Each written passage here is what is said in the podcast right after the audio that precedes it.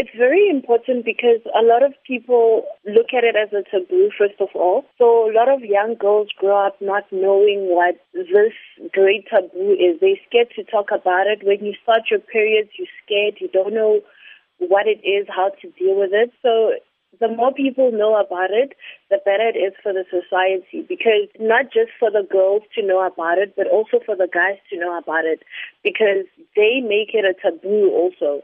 So it's very important that it's something that is well spoken of internationally, basically. You know, whether it's rural or urban homes, uneducated or highly educated homes, the rich and the poor mm. homes as well, menstruation is exactly. still something women whisper to each other about. Now, how can we change exactly. that mentality in our homes?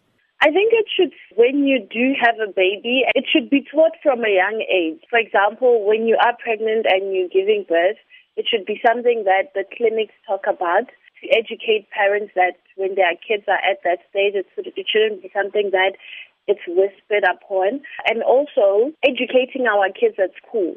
Because if we groom this generation, then it's going to go with the generation. So right now, our company, we go to schools, start from grade one, boys and girls, talking about periods. And doing that will enlighten them. And in the future, it will be something that is spoken about internationally at a young age. So families will get to talk about it more. Looking at the hashtag PadMan challenge that's been trending on social media, especially on Twitter, you know, this challenge is a great way to raise awareness and encourage acceptance of menstrual health but it does not combat the stigma that's associated with pads.